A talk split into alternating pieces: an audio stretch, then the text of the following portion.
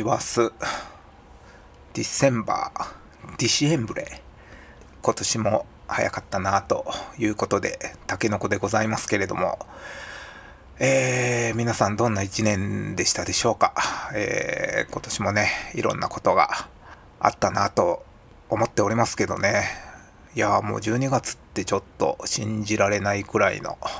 うーんまあ年を取ってきたらなんか早く感じろみたいにね。言いますけど。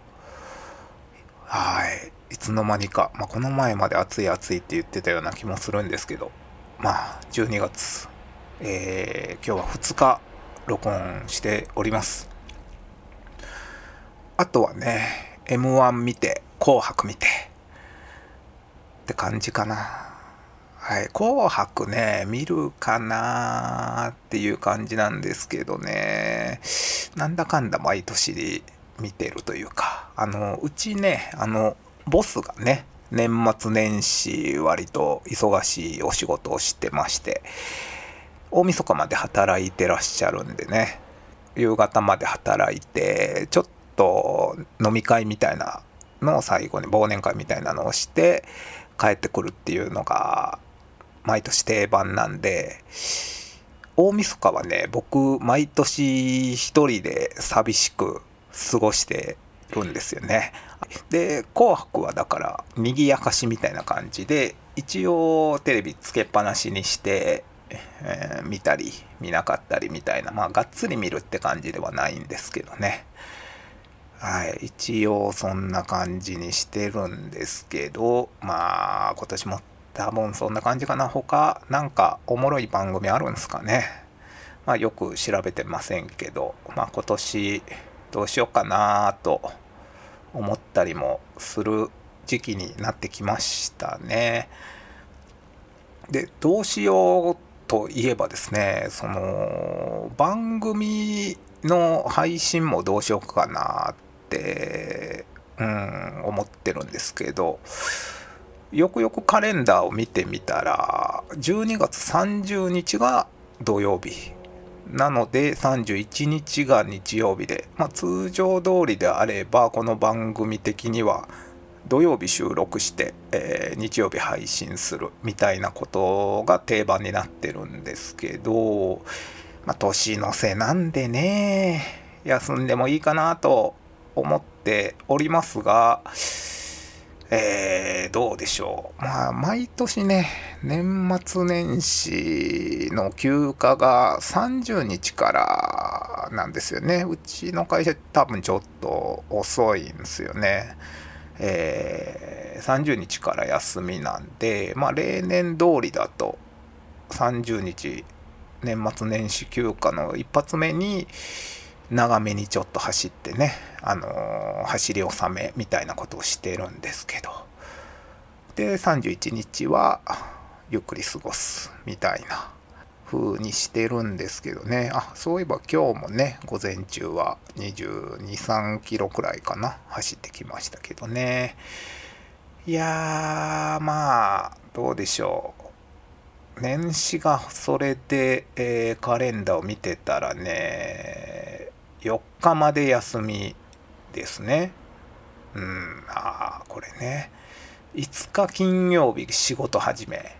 で、すぐ土日休みって、なんなんていうね。いや、5日も休みでよくないって。はい。よくなくなくなくなくせいえみたいなね。はい。まあ、思わずちょっとスチャダラパーになっちゃいましたけど。ちょっと今のボツですかね。いやちょっとまあいいか。えー、もうね、誰も聞いてないんで好き放題喋っておりますが、あのー、まあ、一日だけね、1月最初の週行って、すぐ休みっていうね。いやいやいやいや、ケチですよね、ほんとね、うちの会社。まあ、そんな感じですので、年末年始の配信は、まあ喋りたくなったらやるかもしれないし、えー、気が乗らなかったらやらないみたいな感じで、えー、まあ30日のフィーリングかな。で決めようと思いますえー、まああのねけどこれが2日2日録音3日配信なんでこの1週間後がねちょうど奈良マラソンということで、はい、この1週間後の土日ですね、えー、9日10日奈良マラソンついにあるんですよね。2023であのー、私はね今年もボランティア行ってきますんで、えー、土日とも行くんですよ。なのでまあちょっとバタバタするからひょっとしたら来週もあの配信しないかもしれないです。はい。はい。あらかじめご了承ください。時間あったらやるかもしれないですけど。まあちょっとうん予定は見てという感じですね。はい、でまあ多分ね会場でお手伝いしておりますので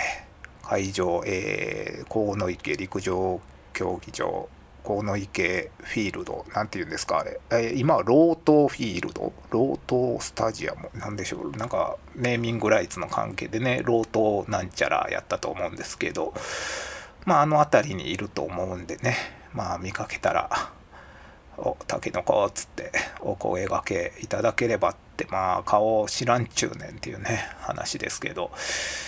まあ、とにかく今日はちょっと奈良マラソンの話しようかなと思っております。はい、でこれまで、えー、僕は2012年と2015年、えー、2回出場したことがあります。でいずれも搬送することができました。はい。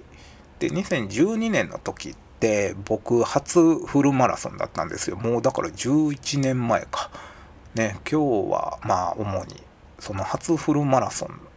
ンの、えー、2012年の奈良マラソンの話をしようと思うんですけども、まあ、それまでね青年時代といいますか。20代の頃とかね。運動全然僕はしてなかったわけです。中学校の頃こそ陸上部には入ってましたがまあ高校から、えー、まあ20代終わりまで音楽、えー、ライブ行ったりクラブ行ったりとかね、えー、でまあライブクラブ行けばタバコも吸や酒も飲みやみたいな感じでね、えー、まあガンガンタバコ吸うてお酒飲んでみたいな、ね、飲み会行ってとか、うんまあ、そんな超不健康なライフスタイルを送っていた竹の子さんだったんですけどね、えー、まあ、仕事が変わったことをきっかけに、ま、転勤であの名古屋行ってたんですけど名古屋も3年半くらいいましたかね。でこっち戻ってきて関西に戻ってきてっていう環境の変化もあったんですけどで仕事内容も、えー、接客の立ち仕事から今のデザインの座り仕事に変わってね、まあ、体もやっぱり立ち仕事ってなんだかんだでやっぱり体力使うんでこの座り仕事になったことによってね毎日こう知らず知らずにフィジカル使ってたのが全く使わなくなったんで弱ってたんでしょうね。弱っていってたんだと思います。でまああの重いもの持ったらぎっくり腰になってみたいなことがありましてね、えー、それをきっかけに走り始めた。っていうのが2011年の6月の話です。その年の走り始めた2011年の11月に初めてハーフマラソンを走りきってその時点でねもう満足してやりきったなって思ってて当時は。で12月、えー、11月にマラソンが終わって12月翌年の1月2月とかねもう走らない自分に戻ってたんですよ当時は。半年間よう頑張ったな思って。もうえ走るのええかなと思ってたんですけどね。まあ今から振り返ってみればまあそこからまあその23ヶ月は休んだとはいえね。あの今年で13年目かな、えー、ランニングをずっと継続することができていて、まあ、習慣化することができていてでこれからも、まあ、趣味としてね、あのー、ずっとランニングは続けていきたいなと思ってますし、まあ、ランニングっていうスポーツやっぱ素晴らしいなって思ってるんですけどね、まあ、当時の自分からしたら、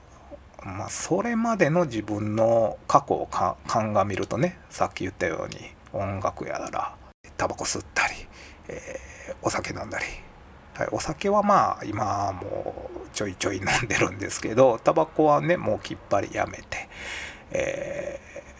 ー、まあどんどん健康にあそうこの間健康診断があってねあの結果返ってきたんですけどまあ悪いとこほぼほぼなしだったんですけどね。その昔の結果もずっと残ってて当時のね2010年とか11年くらいとかの結果を結果と比べてみたらあの健康になってますね。あの10年くらい経ってるんですけどね。なんかその血の数値とかなんか改善してるところが垣間見えててこれ多分タバコやめたこととかもあるんかもしれないですけど酒量は増えたといえば増えたんですけどね。お酒はねあの昔は家で全然飲まなかったんですけどまあコロナ禍が悪いんやと思う思うんですけどね家で飲むようになっちゃってまあ、代わりにけど、まあ、その飲み会とかがあんまりなくなったということもあって、外で飲む機会っていうのは減りましたけどね。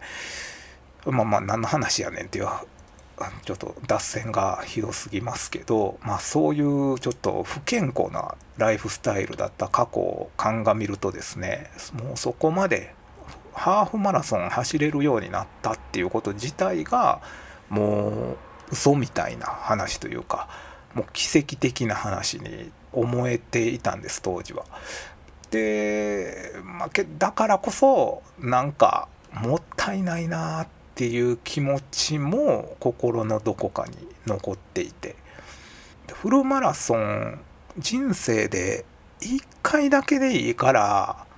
走りきって、うん、完走してからやめようと、まあ、そこまで走れるようになったんやから一回だけもうちょっと頑張ってやってみようかなって決心したんですよ。でまあそういうチャレンジすることに決めたらあのー、決めたら決めたでね。もうその日やったか次の日やったか忘れましたけどすぐ練習始めて。で奈良マラソン2012にエントリーしたんですよね。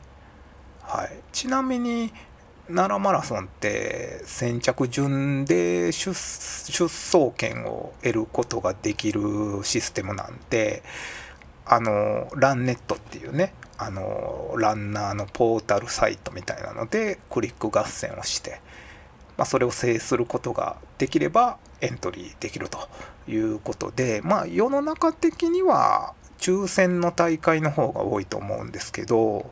まあ、大阪マラソンとか京都マラソンとか神戸マラソンとかもそうかな。あの昔は例年抽選に応募してたんですけど全く当たらずにね、まあ、倍率がだってなんかね5倍やか6倍やか7倍やったかなんか忘れましたけど結構高い倍率やったんでもう全然当たらずにねあのー、まあだから走ったことないんですけどそんな感じで初めてのフルマラソンは奈良マラソンでしたということなんですけど、まあ、さっきも言ったように一応完走することができてその完走したタイムっていうのが4時間40分だったんですよね。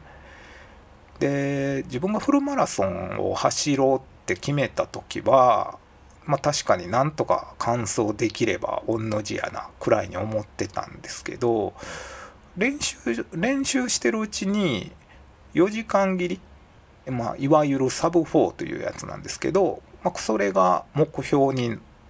なっていったとで自分の総力的にいけない話なんじゃないかなと。うん、思うようになってきたんですね、まあ、自信がついてきたというか。でサブ4って一つの、まあ、目安というか指標みたいになっていると思うんですけど、まあ、市民ランナー一般市民ランナーですね。あのまあ、あのめちゃくちゃもともとね運動されてたとかいう早い方はもうサブ4とか余裕でしはる方もいるんですけどねあの初マラソンでも。まあ、僕みたいにあの運動全然、まあ、経験ないというか運動神経もよろしくないような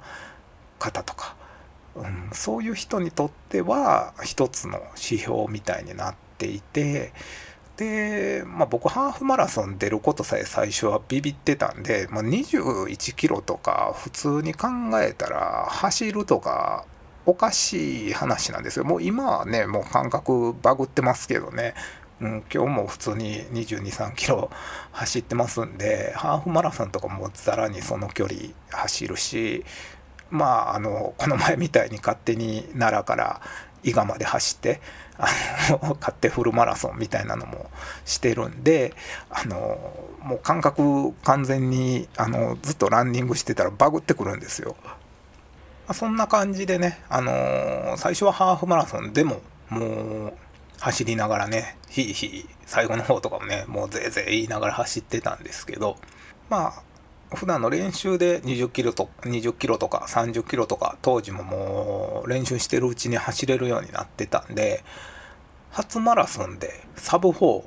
ていうのに目標を定めて春夏と練習を積んでいってでその年のね11月中頃に、まあ、前哨戦といったらちょっと違うかもしれないですけど、まあ、練習でもどうせ230走るんやったらまあ、練習のついでみたいな感じで、まあ、大会出た方が楽しいし、あのー、西宮の方でねハーフマラソンの大会があるっていうんでエントリーしていて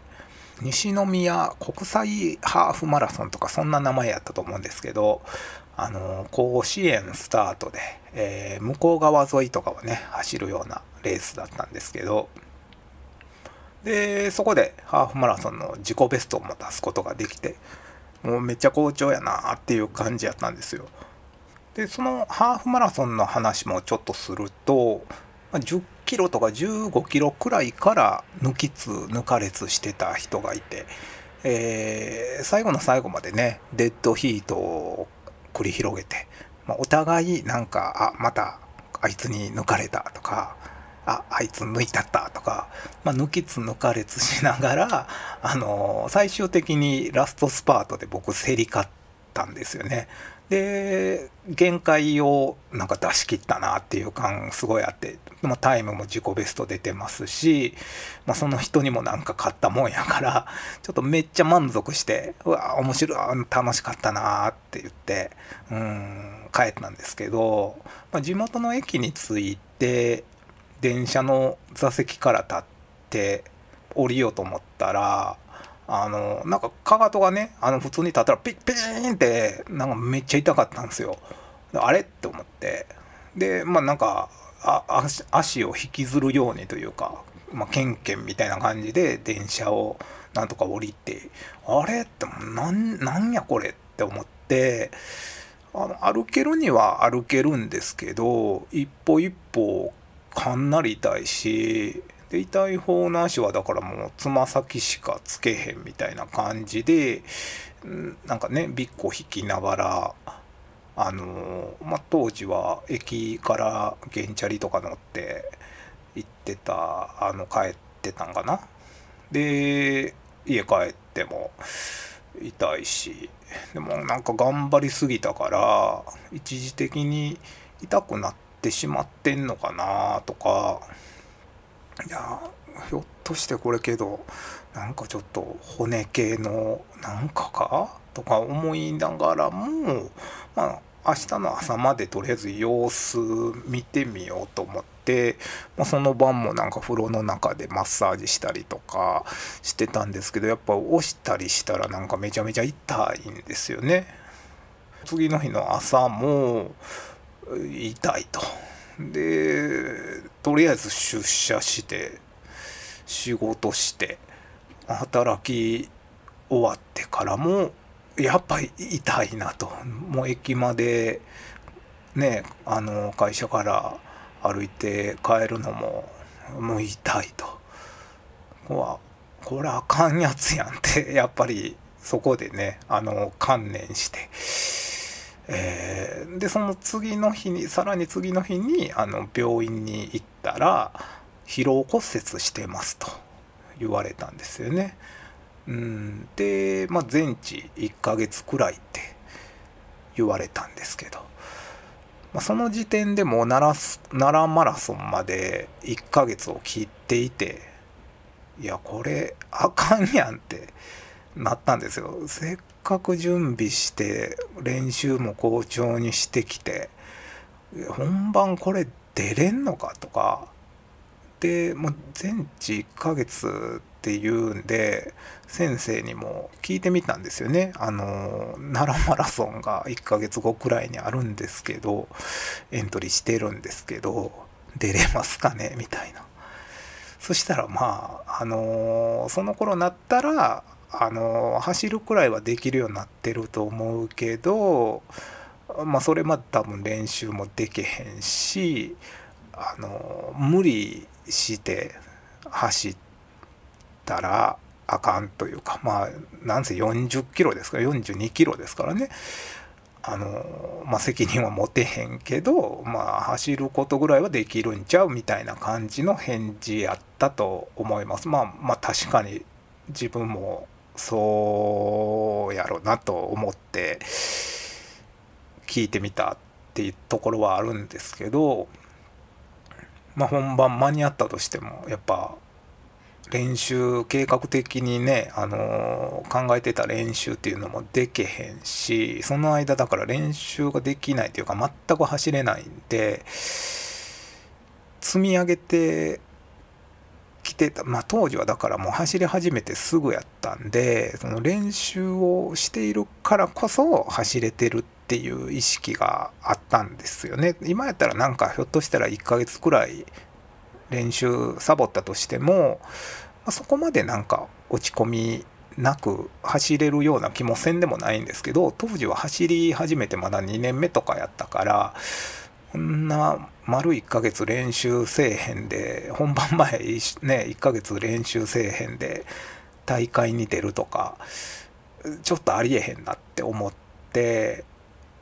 まあだからサブ4はちゃんとやっぱ積み重ねた上で僕はあの僕のレベルやったらギリギリいけるかいけへんか。だからこそ挑戦する目標になってたんですけど、まあ、絶対無理やなって。ことだけは分かって。で結局だから出るか出ないか、うんまあ、そもそも出れるんか出れないんかっていうとこもありましたけどまあ、出るか出ないかはギリギリまで迷ってで足やっとねあの本番の5日前くらいにちょっと試しに23キロ走ってみたらあなんとかいけるかなみたいな。でそれで出場することを決めて、まあ、目標はだから当初の予定通り完走やと、うん、完走しようと思ってでその頃はどんどん自分もスピードつけてきてたから、まあ、今みたいにね厚底シューズってなかったんですよ。で厚底シューズっていうのはもうほんまに初心者用のなんかまあちょっと今みたいに軽い厚底とかじゃなくてちょっとシューズ的にも重量的にも重いような厚底シューズ厚底とも言ってなかったですけどね。あのまあ昔は当時は早ければ早いほどなんかソールが薄い靴を履いてるみたいな。で薄い靴かっこええなとか初心者ながらに思って僕もちょっと薄めの靴を買って、まあ、その靴を履いてハーフマラソンとかも走ってアディダスのねアディゼロアディゼロフェザー何やったっけななんかそんな感じの名前やったんですけどただやっぱり足に負担は大きいと思ったんでまあその初心者用に本当にランニングを始めた時に買ったナイキのねルナーエクリプスとかなんかそういう名前の初心者用の靴の方がクッションはあったんでまあそれを履いて出ようということで一応出てね。はい。でまあそんな流れからの4時間40分やったわけなんですけどね。まあだから今から思い返しても2012年のね奈良マラソンもし出られた方いたらあの覚えてはると思うんですけどね。当日ねあの日めちゃくちゃ寒かったんですよ。雪とか舞ってたりとかあの雪が前日とか降ったんじゃなかったかな。ちょっとね路肩に雪残ってるような感じでで天理にね向かう時とか、まあ、天理から奈良市に向けて帰ってくる時とかにあの名阪国道を越えるんですけどその上に大きな橋がかかっててそこがコースになってるんですけどあの辺りとかもねもう風がもう吹きつけてめちゃめちゃ寒くてうんで天理で折り返してからねまあやっぱ練習もちゃんとできてなかったし病み上がりやしなんか全然調子も良くなかった。なんか走っても走っても寒かったのを覚えてますけど。で結構だから折り返してからはなんか歩いてああ天理の折り返しのとこでねあれぜんざいやったっけ？うどんやったっけ？なんかねあったかいやつ2杯くらい食いましたね。まあそんな感じで本当にもう乾燥すればいいと思ってたんでけどまあなんとなくちょっと早い早く行きたい気持ちもあったんですけど、まあ、なんせ歩いてたらね体も冷えてくるからレース中にトイレも2回くらい行ったんちゃうかな。はい。まあトイレレース中に行ったのって後にも先にもその時だけですけどね。はい。まあまあそんな2012年の奈良マラソンやったんですけど完走できたことは確かに嬉しかったんですけどやっぱりサブ4できなかったこととかそのためにねあの計画してた練習っていうのを最後までやりきれなかったっていうこともやっぱり悔しかったし万全な状態でちゃんとあの自信を持ってやることやったって言える状態でもう一回挑戦したいなっていうのは思っててだから最初フルマラソン1回完走してやめようって言ってたはずがあの絶対サブ4したんねんっていう目標に変わってであそこでねもしちゃんと練習怪我することなくしてサブ4もしできてたらね今も続けてるランニング続けてるんかなとかねたまに思ったりもしますけどね。あのマラソンちょろいなとか言うんでね 調子乗ってへんかったかなとか思ったりしますけどまあまあそんなこともありつでねあの結局ねそこから僕フルマラソンは年1回出るようにしててまあもっとね何回も走ってもよかったんですけどなんか年1回のチャレンジみたいな風に当時はしてて、えー、11月か12月くらいにあのの大会に出ると。で2013年また別の大会に出て、えー、4時間3分でしたね。はい。あと3分足らなかったと。で、2014年もまた別の大会に出て、えー、4時間10分。これ遅くなっちゃったんですよね。で、これはいかんということで、まあ、2015年の、えー、奈良マラソンまた出て、で、ここで3時間56分で、えー、無事サブ4をすることできたんですけど、なんと3年もかかってしまってですね、えー、2013年の時はそのもうここでサブ4しちゃおうって当時は思ってたんでフラットな大会を選んだんですよ。奈良マラソンってやっぱアップダウン結構あるって言われててまあ実際そうなんですけどんなので記録を狙うにはちょっと適していないレースなんでフラットな、えー、サーフェスのレースに出て、えー、まあ、前半調子良かったんですけどね25キロとか以降で大失速してしまって、えー、結局4時間3分と。で2014年はねあのー、そこまでね、まあ、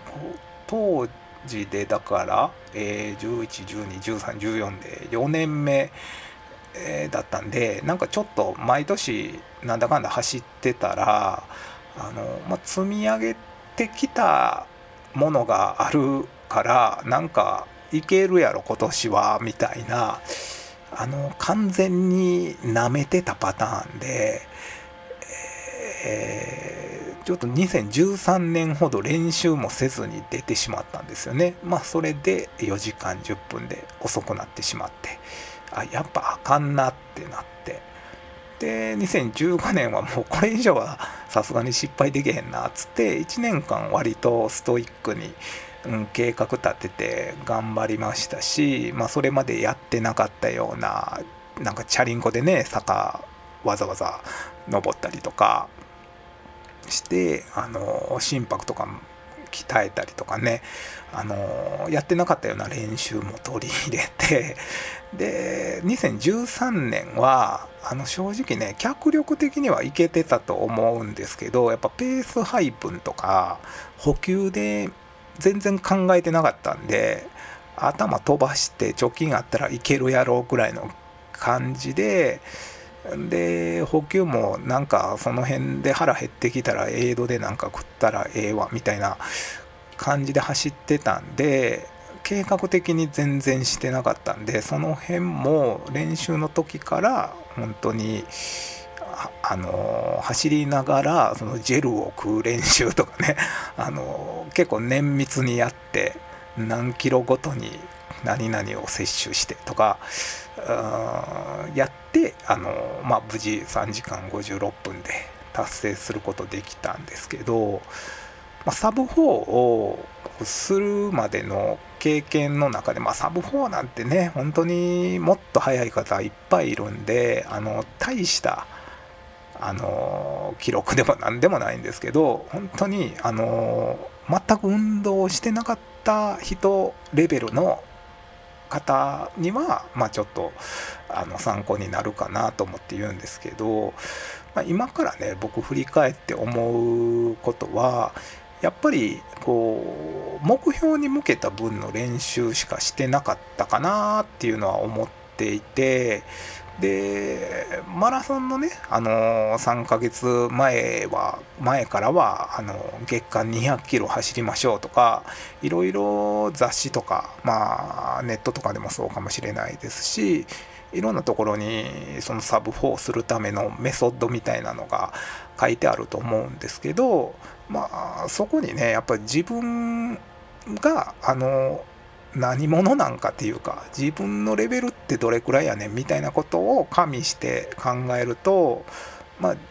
自分のレベルもそうやし性格的なものもあるんですけど僕不器用やしねほんと才能も何もないし運動神経もないしね。で、まあ、メンタルももう豆腐レベルなんですよ。もう全然あの弱っちいんでそんなことも考えたらあの確実にサブ4をしたいとか、まあ、確実に達成したい目標があるのならそれに向けた練習じゃなくてその1段階上のレベルの練習をするべきっていうことはあのこの経験の中で思って、まあ、この練習っていうのを努力努力っていう単語に置き換えてもらっても OK かと思うんですけど、まあ、確実に達成したい目標があるんだったらそれに向けた努力じゃなくてその1段階上のレベルの努力をするべき。やなって僕はあのー、学びになったというか、うんまあ、結構何にでも通じる話かなと思うんでまああのー